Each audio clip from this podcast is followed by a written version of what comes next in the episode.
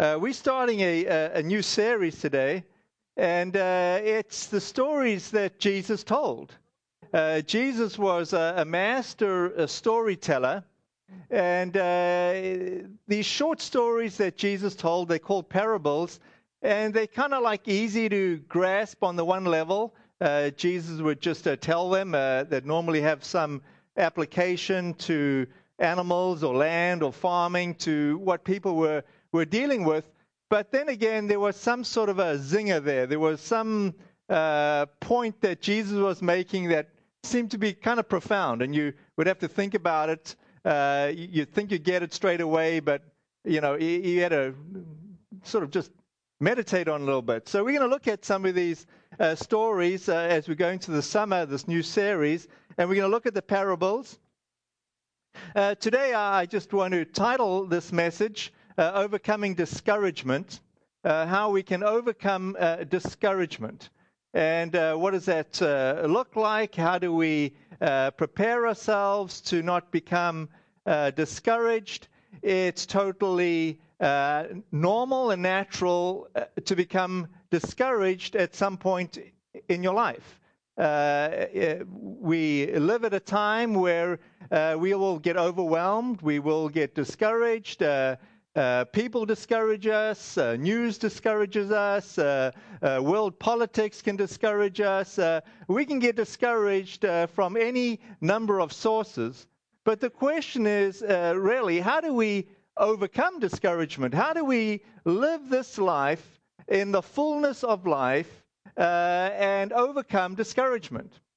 Uh, it's not like any of us run around and say, you know, I, I want to be discouraged. I, I know that uh, discouragement comes in my life, so you know, for this season, let me uh, let me welcome discouragement. Uh, I mean, that's none of us do that. It's more the exact opposite. We, we're going along merrily, and then it's like discouragement just like grabs us. It sort of comes out of nowhere. It's like, how did that happen? Now, uh, that's the kind of discouragement uh, that I want to talk about.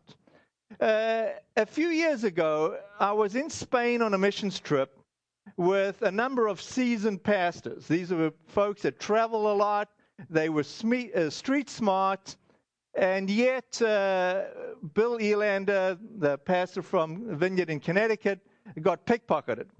Now, the way this, uh, this setup worked, uh, we were in the train uh, in the underground, the, the metro uh, in Spain, and uh, as the doors were closing to the train, uh, somebody, and this was a staged, practiced, well practiced ploy and trick, somebody would stick their foot in the door as the doors are closing. And you can hear the loudspeakers going, uh, don't block the doors, there's trains leaving. And of course, the doors come to a close, the person puts their foot in the door, the doors uh, jump back out, and the person starts yelling and screaming like they're in excruciating pain. And everybody's distracted. They, they look at the commotion that's going on, and then the doors open, and then they close, and every, these folks jump out of the train, and the tr- doors close and the train moves on. And as soon as the train moves on, Bill's feeling for his wallet and it's gone. All right, uh, you know, it's sort of an old trick. Uh, uh police know this uh, uh, trick. Uh, it happens in stores with teenagers. olden days, you know, you'd have like four or five of them that come in the store and they create some commotion down on the one end of the store, and the store owner goes down, and all the other teenagers now they're not filling their pockets with whatever they can grab, you know, and then, you know, it's months later or weeks later, it's like, wait a minute, where did all the stuff go? You know, stolen, it's gone. I mean, sometimes discouragements like that, uh, you're not planning it, uh, you pickpocket it, you you take him by surprise, uh, and you know it, helps to be street smart. It, helps to uh, not just like have your wallet hanging out, but uh, sometimes even if you're well prepared, uh, you the enemy, the circumstance in life, it just seems like it steals us, uh, steals our joy, or it catches us by surprise, and that's how it is. and so we need to think about how do we overcome? How do we prepare? How do we prevent discouragement? I mean, we can get discouraged from all any number of reasons. Our health, you know, we can be expecting uh, healing, we can be praying for healing, and we don't get healed. Uh, we can get discouraged with our finances. We're expecting it to go well, and we're trying hard, and it doesn't go well. Or sometimes, you know, we just get fatigued. I mean, you're trying and trying and trying, you're battling, and finally it's just like this is the final straw. You know, something goes wrong, and you're just uh, overwhelmed. Uh, so I want to talk about not getting discouraged. How do we overcome uh, discouragement? How do we not get worn out or beat up and uh, overcome uh, with discouragement? And uh, the premise here, of course, is overcoming discouragement with faith. And that's what I want you to get out of this message. How do we use faith? How do we let the flow of God in our life, the love of God in our life, encourage us and prevent us from getting discouraged? We have a huge part to play in preventing uh, discouragement. And uh, that's what we want to talk about. So, Jesus, I just welcome your presence. I just pray that you would put uh, power on, on my preaching. Uh, Jesus, uh, when you preached, uh, when you shared your parables, your stories, I'm sure there were many in the crowds that just totally didn't get it. but there were plenty that totally did get it.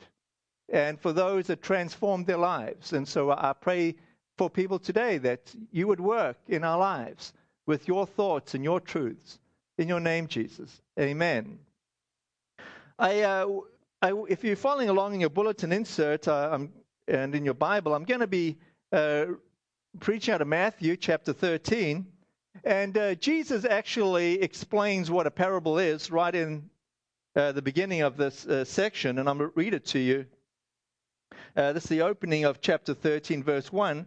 It says later that same day, Jesus left the house uh, and sat beside the lake. A large crowd soon gathered around him, so he got into a boat. Then he sat there and taught as the people stood on the shore.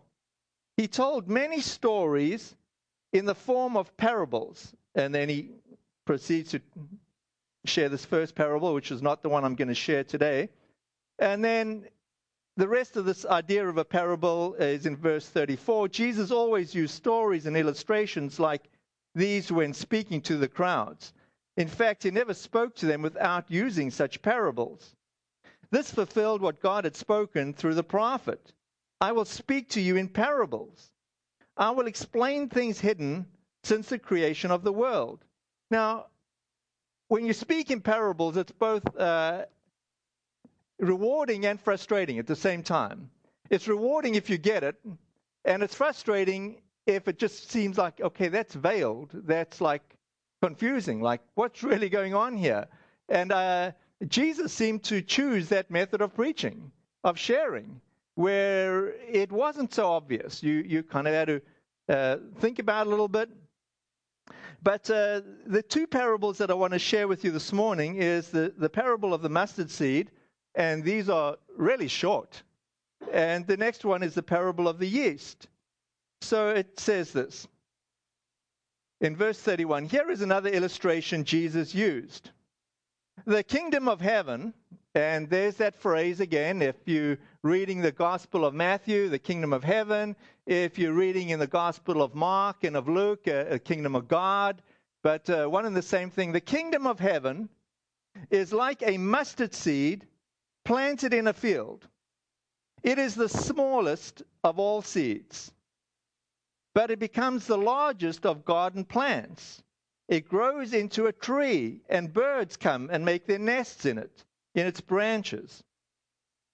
So we've got something that's really, really small, insignificant, and it grows into a uh, you know substantial garden plant, shrub, tree.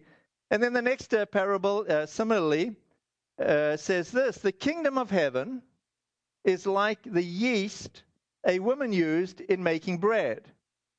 Even though she put only a little yeast in three measures of flour, it permeated every part of the dough.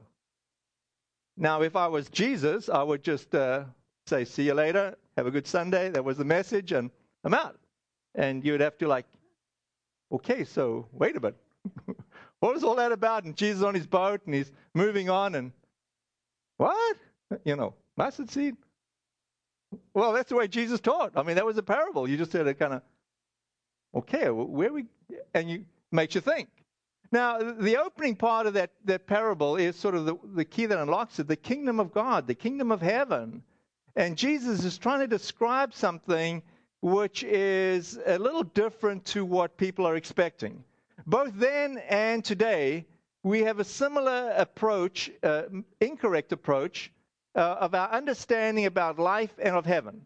Uh, the incorrect approach is this uh, we live our lives today, and then we die, and when we die, then we finally encounter heaven, and then there's life after death, and it, that's the way it works. It's just very sequential and, and very linear. And what uh, Jesus is saying is saying, no, no, no, it, it's a little more complex than that. Uh, in fact, there's an overlap. Uh, it's not just this time, then we die, and then it's heaven. It's heaven is actually reaching over into this time period. And so we have this, what we call the church age, or when Jesus died and resur- was resurrected. That was the beginning of this age to come. And uh, that overlaps this current age. And so there's this tension between, okay, we can experience and expect uh, heavenly things uh, while we simultaneously live in this age and have to battle with the way things operate here. And uh, at times we experience the great joy and delight of God doing things powerfully and other times we get really frustrated and discouraged because God just seems to be asleep or like, where are you, God? Why aren't you taking action? Why aren't you getting involved in our lives, in our country, in the world? Uh, like, where are you? And uh, there's a sense of, okay, where are you, God? Uh, you know, the Apostle Paul puts it this way he says, We citizens of heaven but we're still obviously citizens of you know, not, United States or whatever country you're from. You know, there's a, a dual citizenship and there's a tension uh, as we try and live out our lives uh, this way. So the parable starts out and it's just explaining this is what heaven is like. There's this, there's the sense that uh, the, these two worlds are overlapping. And then the discouraging part in both of these parables is that uh, time elapses before the end result. Uh, and for any of us that have been a Christian for any length of time, uh, you're going to experience seasons in your life when God just seems to be taking his time. Uh, you're like, you're in a hurry, and God just isn't. And uh, it's just like really frustrating. I mean, from your perspective or from my perspective, you just don't understand why God doesn't get it. And uh, you're like, okay, God, come on now. You know, like I'm trying to get this thing happening. Uh, you know, help me out. I'm praying. I'm doing everything I know how. And and like, are you asleep? Uh, you know, are you dealing with other people's problems? Or are you too busy? I mean, it's like uh, you're just like, God, come on. And so with the parable of the the mustard seed, God is saying, look, here's something that's really small. It's really like insignificant. For most people, they would say this is ridiculous you know, uh, what's going to come of this mustard seed? And it's not a question of the smallest thing in the world becoming the biggest thing. It's not like, okay, this becomes a redwood or something. No, this becomes a, a tree, a bush, and it's not even like the most significant bush, but it becomes something. Uh, and it becomes a bush which is actually useful. I mean, birds can sit in it, and uh, it's a useful, useful, useful shrub. But uh, what God is saying is don't despise small beginnings. Don't despise when God is doing something great in your life and uh, then you don't see the outcome. He said you have to have a certain amount of patience. Uh, you can't get discouraged in the interim because uh, it's going to take time. And for some part of uh, church history, uh, recent church history, uh, one of the ways this parable was understood is the gospel is going to be spreading throughout the world, and the world is going to just get better and better as the Christian influence uh, spreads throughout the world. And then Jesus is going to return, and it'll really be, you know, totally awesome. And uh, that theory kind of blew up badly during the First and Second World War. And there was a huge period of great, like, discouragement in the faith because things weren't getting better and better. And then there was a sense of, oh my gosh, God, where are you? How can you allow this war to take place? Uh, you know, why are you sleeping? It's, and yet, God's truth is what it is, which is this message of the gospel is going to go throughout the whole world. It will go to every tribe, every people group, every language. Uh, people are going to hear the good news about the gospel.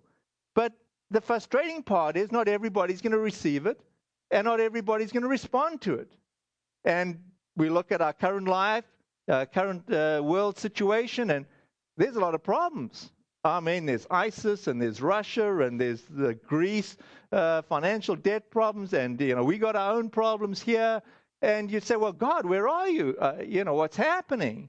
And yet, simultaneously, you've got these two worlds overlapping. Uh, God is indeed large and in charge, uh, He is in total control, and yet it seems like it's falling apart all around.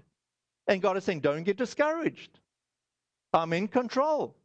It's going to work out. And, you know, and then people go back to the Bible and say, wait a minute, you know, it's not going to just get better and better, and then Jesus returns. It's actually going to get terrible and then Jesus is going to return. And, uh, you know, so we live in this tension.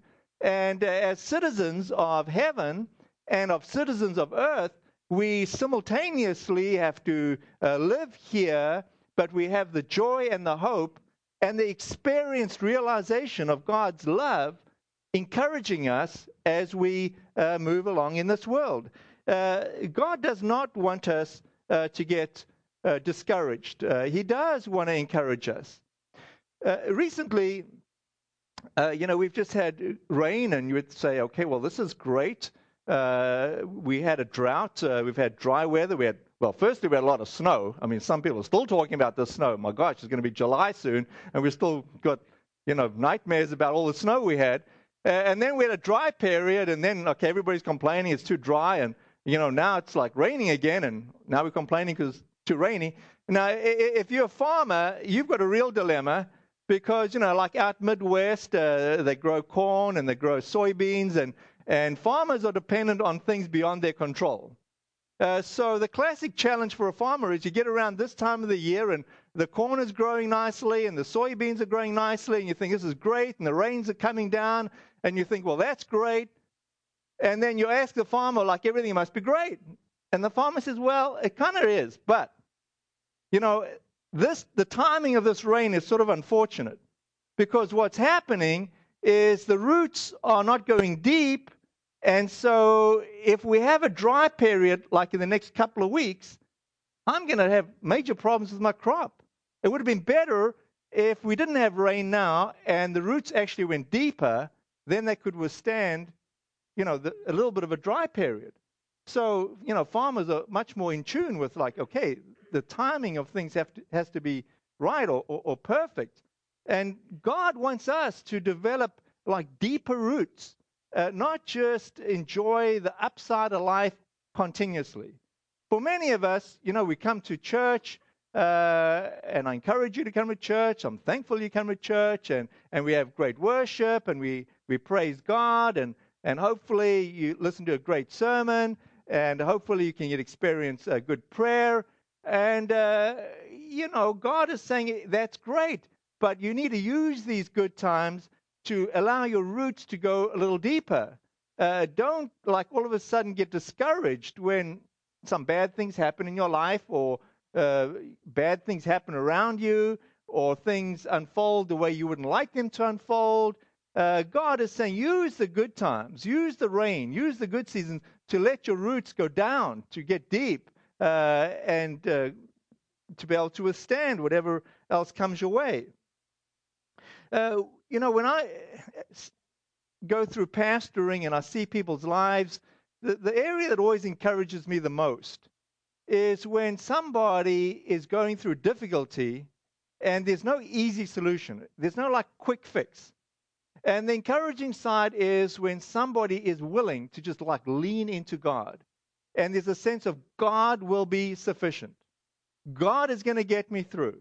And then you watch the difficulties that they go through and you see that God is indeed sufficient and that God indeed gets him through. And they go through seasons where they might be depressed or discouraged or You know, the world is turned upside down. It, it didn't work out the way they thought it would. And yet you see God coming through. And you see the person's faith really transforming them and helping them. Uh, you did your best in your planning. You tried your hardest with your business thoughts. You've tried your hardest with some relationship, and it just didn't work out. And yet, in the biggest scope of life, you see that God's hand was there, and God was providing, and God was protecting, and God was really good. Uh, it's encouraging when you see people uh, lean on God. And God is asking us uh, to fix our eyes on Him, that He will be our hope, He will provide. And God is asking us to make the Lord's Prayer a reality, especially the part that says, Your will be done, not mine. You know, when things go completely wrong in our lives, or we're so uncomfortable, or we're so frustrated, we can't see the end result, it's a really great prayer to pray the Lord's Prayer and say, Lord, your will be done. Not my will, because I'm trying my will. My will's not working. Uh, I'm frustrated. But your will be done in my life, around me, in those around me. Lord, your will be done. Your will be done. Uh, get your eyes off your problem, put them on the Lord, and say, Lord, your will be done. Uh, it's, it's, encour- it encourages us if we can if, if we can do that. Waiting and talking about uh, discouragement is easy. It's easy for me to stand up here and say, look, okay, it's hard to wait, or it's easy for me to say, you know, you can overcome discouragement through faith. It's a whole different exercise when you are discouraged and you actually have to go through discouragement and you have to actually really lean on Christ. And you really have to be dependent on God providing for you, healing you, directing you. That's a much more difficult exercise. And uh, that's really the nature of this talk is how do we overcome uh, our despondency? How do we truly, uh, you know, do it? How do we uh, endure, uh, not just talk about it and give some sort of easy lip service, or as we try and help others out, just give them easy lip service. Uh, if you're following along in your bulletin insert, I, I want to uh, give you examples of a number of just like, you know, stellar leaders in the Bible who have overcome discouragement uh, in their lives and how they overcame it. Because there's no sort of one, you know, verse fits all. There's no quick fix. There's no easy solution. The, the, it's complex. Uh, uh, our, our lives are complex. And yet, as I said before, we're all going to face discouragement at some point. But we all can get through discouragement. You know, we can either choose to say no to God and no to God's ways, or we can embrace God in our difficulties, in our discouragement, and say, God, uh, your will be done. I, I, I, I'm going to rely on my faith to feed me and I'm not going to block it. And, um, you know, my encouragement is do that. So, how about the Apostle Paul? Uh, the Apostle Paul is in jail. Now, there's a discouraging starting place. Uh, his discouragement led him to redirect and refocus. He redirected and he refocused his situation instead of uh, getting frustrated in jail and looking at his circumstances and just you know complaining about being in jail and being cold and not having friends and why is he in jail anyway and why is he in a foreign country and blah blah blah and just you know he could have he, he had a lot of real good reasons to complain. But what does he do? He he intentionally he uses his faith to refocus and redirect. Uh, let me read Philippians 4 8 to you. It says, Fix your thoughts on what is true and honorable and right and pure and lovely and admirable. Now, that's like not reading the newspaper. You know, if you only read the newspaper, eh, you're not going to get things that are honorable, true, right, pure, lovely, admirable. Uh, uh, I mean, you're going to just get a lot of negative stuff. Now, I'm not saying you shouldn't read the newspaper because that's the world that we live in. But where these worlds overlap, we should say, okay, let's be wise in the world that we live in. Let's be aware of the circumstances that we live in. Let's be smart about the circumstances we live in. But at the same time, let's look upwards. Let's look at the heavenly kingdom and let's look at things that are lovely and things that are right and things that are admirable and things that are uplifting and pleasing. And let's focus on those things. Let's draw our hope on those things. Let's be directed on those things. Let's be focused on those things. Paul was intentional about refocusing and redirecting his life. I mean, he's sitting in jail. It's a bad place to be. But he was intentional about, I'm going to focus and think about something different, something uplifting. And the other hero in the faith in the Bible, the Old Testament, another jailbird, is Joseph. And Joseph, again, I mean, yes, somebody is sitting in jail. He's innocent. And his jail time goes like on and on and on. I mean, you talk about being discouraged. He was discouraged. He's like, God, where are you? Get me out of this place. you know, why, why am I sitting here year in and year out? But what Joseph was able to do in his discouragement, he was able to bloom and not to blame. I mean, it's really remarkable. He just bloomed right there in the prison. Well, how did he do that? Well, he kept doing his godly nature. He embraced the things of God. He was trustworthy. He worked hard. He was reliable. He was honest. He was dependable. And he hated being in jail. And the funny thing is, this is what God says in Genesis 39 23. The warden had no more worries because Joseph took care of everything. Now, here's the mysterious part the Lord was with him and caused everything he did to succeed. Now, wait a bit. It's not only like God is with us when everything's going awesome. In this particular case, God is quite happy to leave Joseph in jail. Now, Joseph is not quite happy to be left in jail. You and I are not happy when things don't go great in our life and we are begging and praying God to change things.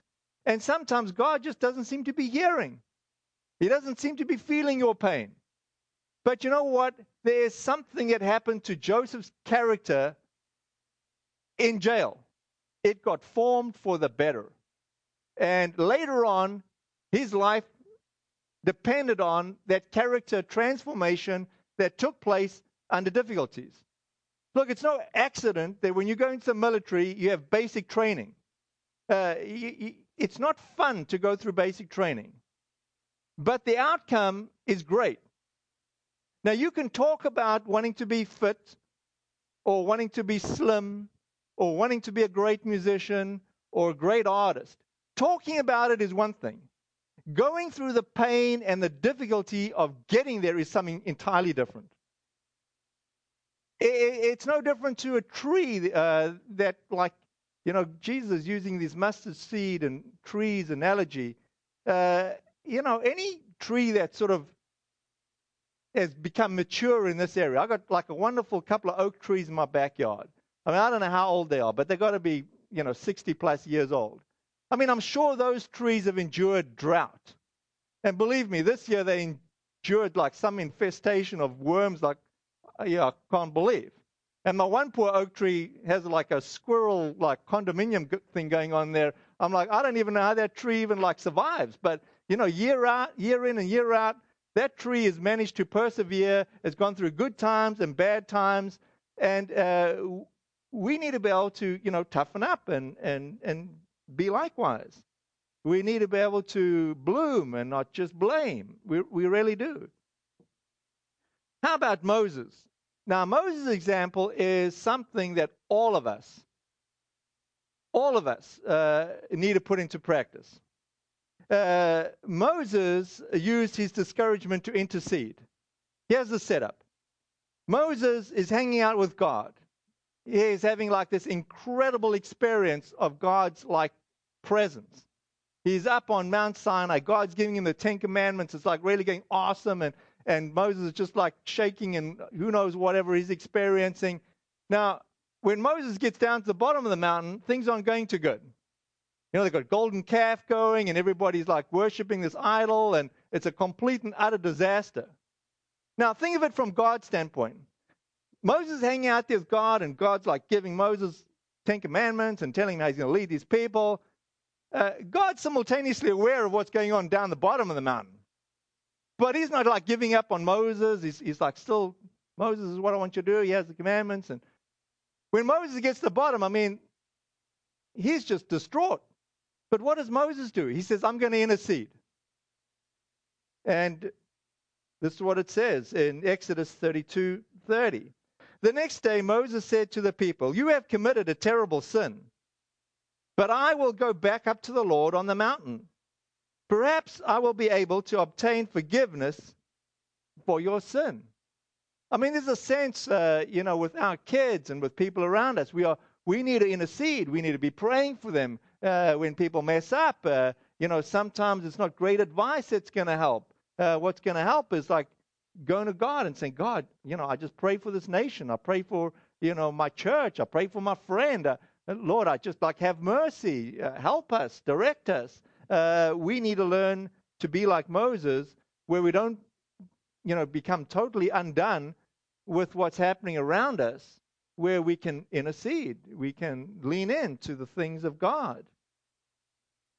The fourth example I person I want to lift up is Joshua uh, Joshua was encouraged by God by, in advance, God telling him to be strong and courageous. Now, you know, I don't know about you. I would love God to speak to me like that and say, hey, Rob, you know, uh, be strong and courageous. And you say, yeah, of course, I'll, I'll be strong and courageous. Then God says again, you know, no, you, you need to be like strong and courageous. Oh, yeah, of course, I'll be strong and courageous. It's great. And, you know, then God says the third time, no, no, listen, be strong. Be courageous. You know, finally you'd be like, okay, what's coming down this road? I'm going to need to be strong and courageous. Am I, am I ready for this walk? You know? And that's the way it is with God. He, he's warning us up front. He's saying, listen, uh, be strong, be courageous. Don't be surprised. Don't allow the thief to come and s- steal your joy. Uh, don't be pickpocketed. Uh, smarten up. Be ready. Be strong. Be strong and courageous.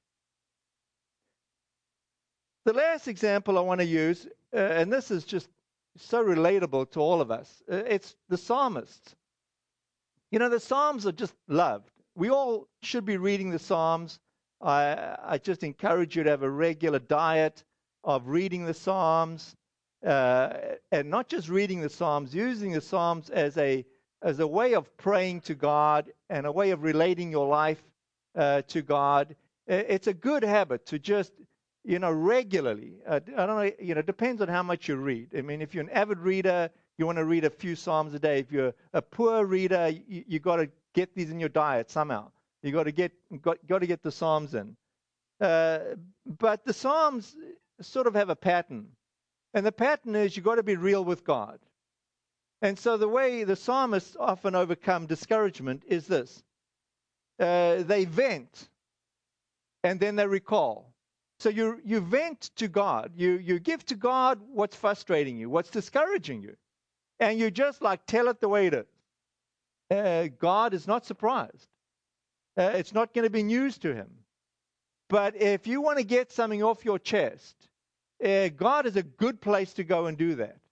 And you can be very real with God. You can say, God, you know, I'm disappointed in you. God, I thought you were going to heal me. God, I thought you were going to make me rich. God, I thought you were going to bless me in this way. God, I thought this. I thought that. I, I was hoping for this. Uh, uh, you can say whatever you want to God. Uh, actually, a lot better to tell it like it is to God than sometimes to your friend. Because sometimes your friend's, you know, advice and feedback isn't all that helpful. But you can be real with God. Just unload it. Say it the way it is. But you don't leave it that way. That's where the Psalms are so helpful. They help us to get in touch with the reality of where we're at, and then they give us the next step. and that is to recall, recall the good things. So, uh, Psalm 77, for instance, uh, verse 1 through 3 is the psalmist venting. He's just unloading, he's complaining. And many of you can identify with this. He says this I cry out to God. Yes, I shout. Okay, so here's somebody who's not just, this is not like private prayer. This is somebody that's like screaming at God. You know, I'm shouting at God. Oh, God, would you listen to me? And it's like sort of the sense that maybe if he screams, God will hear better than, you know, pray, praying uh, silently. When I was in deep trouble, I searched for, searched for the Lord. All night long I prayed. This is not like a little quick prayer. This is not like praying on your way to work in the car quickly between songs. This is like, I can't sleep at night. I'm praying all night long. When I was in deep trouble, I searched for the Lord. I, all night long I, I prayed, with hands lifted up towards heaven. But my soul was not comforted. Okay, so he's basically saying, listen, I'm praying and it's not working. God, I'm asking, where are you? And you know where to be found. God, I'm doing everything I know possible. I'm, I'm doing everything I can to get your attention. I think of God and I moan, overwhelmed with longing for his help. Now, you see what's so great about that is it's real. It's not sugar coated. It's not giving some, you know, lickety slick verse, which is like, oh, everything will be good with God. Just, you know, pray this prayer or just memorize this verse. It'll just be great. No, here's somebody that's saying it's not great. And I believe in God. But then he does something. After he's finished venting, he does something constructive and he recalls. He recalls the good things about God. He reminds himself about what God has done in his life. He reminds himself that God is active and, in, and is alive. And, you know, the, the closer to you events, the more recent events that you can recall, the better. And so the psalmist in verse 11 says, But then I recall all you have done, O God. I remember your wonderful deeds, even of long ago. And he starts encouraging himself. Uh, and we too, we need to develop this ha- habit of being real with God and then encouraging ourselves. I mean, here's a small example, but for me it was really encouraging, kind of fun example. A couple of weeks ago, we did a baptism. So we had a really awesome day. The weather was great. The state park was packed out. I mean, it was hard to even get to the baptism to, because there's no parking and they were turning people away. And, and, you know, we just had to wait in the hot sun for everybody to show up. Uh, and then we heard people's testimonies. And everybody's testimony that got baptized was totally awesome. I mean, it was really excellent. And then we go down to the water and we get baptized. And I'm baptizing, you know, one after another. And uh, we all finish the baptism. And then some random person on the beach is so taken aback by what they've just seen happen in the lake. This person says, I need to accept Jesus. I need Jesus. And it happened to be like a Brazilian there, and I think one guy might have been a Brazilian pastor, and he's like said, I want to accept Jesus, and not only that, I want to get baptized. And then he's begging the pastor, Will you baptize me? Will you baptize me? And so he goes in the water with the pastor, and he gets baptized. And then somebody else from their crowd says, Wow, uh, me too. And then that guy gets baptized. I'm like, That's awesome. That's like really encouraging. It was a fun day. I mean, things broke out on the beach, right?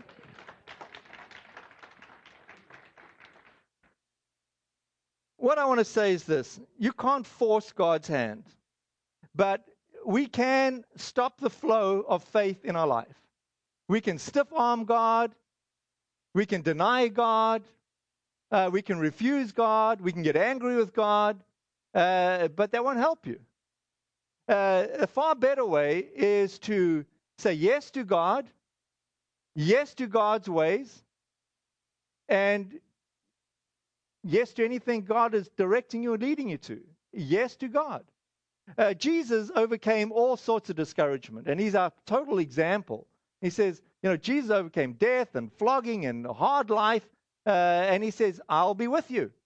I won't abandon you.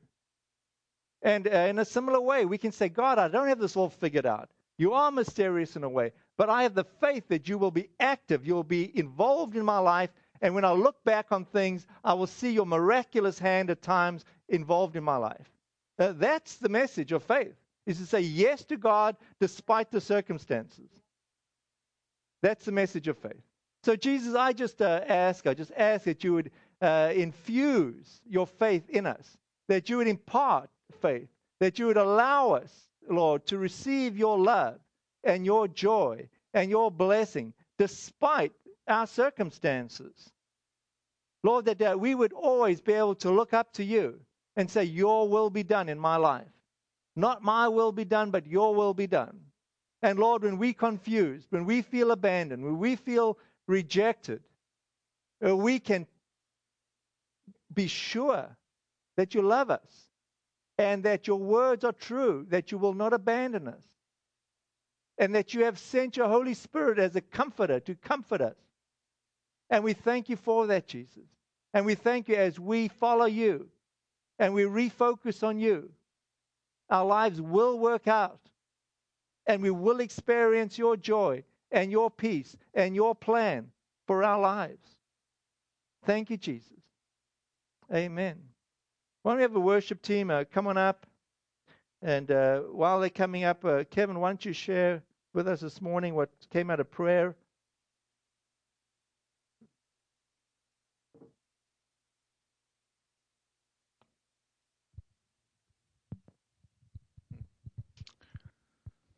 Yeah, so I, think um, through all five of the um, strategies Rob shared with us of uh, overcoming discouragement, I, feel like God wants to encourage us uh, through his love. And so I want to read you a scripture. Uh, many of you are familiar with It's uh, 1 Corinthians 13, uh, starting with verse 4. Love is patient and kind. Love is not jealous or boastful or proud or rude. Love does not demand its own way it's not irritable. Uh, love keeps no record of being wronged. It does not rejoice about injustice, but rejoices whenever the truth wins out. Love never gives up, as we sang this morning. Love never loses faith. It's always hopeful and endures through every circumstance. I just believe there's an invitation this morning to uh, to know and experience uh, God's love this morning, and you can do that. You can do that uh, in in your chair. You can come up for prayer. We'll have a, a prayer team up front. Um, they'll pray with you uh, for that or, or for anything at all. Thanks. Why don't you stand? Let's have a closing song, and then we come up for prayer if you'd like prayer. Lord Jesus, we just thank you that your love never fails, it never gives up, Lord. And I just pray for the, your peace to be on your people. And Lord, just help us to be able to fix our eyes on you, the author and perfecter of our faith. In your name, Jesus. Amen. Folks, be blessed. Have a great week. Do not be discouraged. Overcome your discouragement. If you'd like prayer, if you're battling it with something at the moment, uh, come forward. Allow our team to pray for you. Otherwise, go in the lobby, get some coffee, uh, and be blessed. Have a great day.